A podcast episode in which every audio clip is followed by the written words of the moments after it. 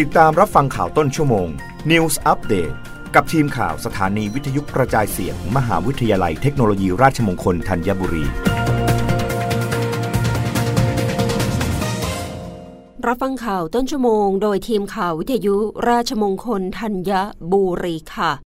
กรมพัฒนาธุรกิจการค้าร่วมกับแอปพลิเคชัน TikTok ส่งเสริมธุรกิจท้องถิ่นไทยให้เติบโตบนแพลตฟอร์มช่องทางการขายออนไลน์ ในโปรเจกต์ TikTok Shop นายทศพลทังสุบุตร อธิบดีกรมพัฒนาธุรกิจการค้า เปิดเผยภายหลังเป็นประธานเปิดกิจกรรมอบรมเชิงปฏิบัติการ TikTok X DBD ช็อปได้ทุกถิ่นณโรงแรมแกรนด์ริชมอนด์จังหวัดนนทบุรีว่า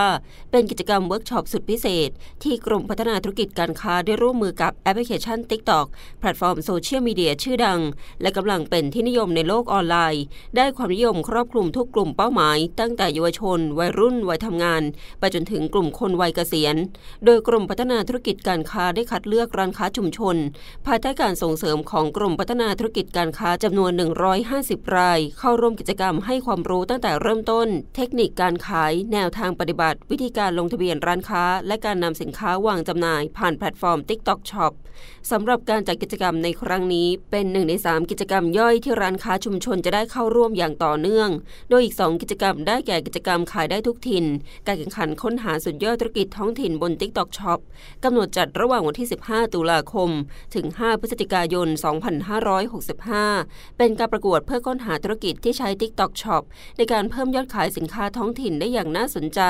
สร้างการมีส่วนร่วมกับผู้ใช้ TikTok ผ่านการทำคลิปวิดีโอ หรือการไลฟ์ขายสินค้า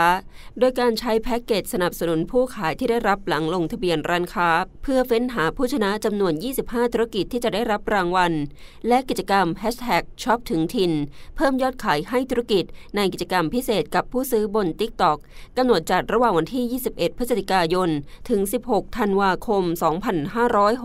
2565 จะเป็นการมอบรางวัลให้แก่ผู้ที่ผ่านเข้ารอบทั้ง 25 ธุรกิจ แบ่งเป็น 3 ประเภทรางวัลคือ Gold Silver และ Bronze